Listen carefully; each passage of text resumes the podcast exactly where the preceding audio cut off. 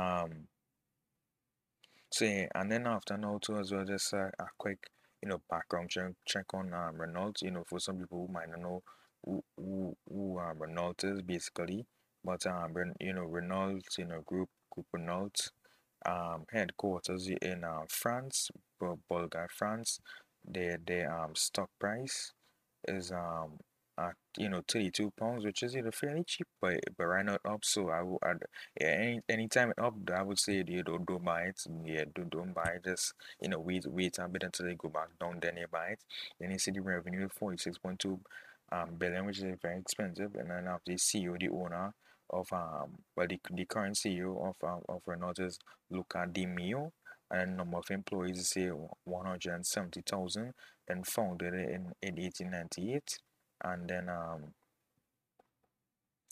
and uh, yes and that is already for Renault. Now if you also going to now google now which i mean we all, we all know more mostly google. And then um google you know is a um american multinational tech company. And um which well you know basically number one website in the world right now.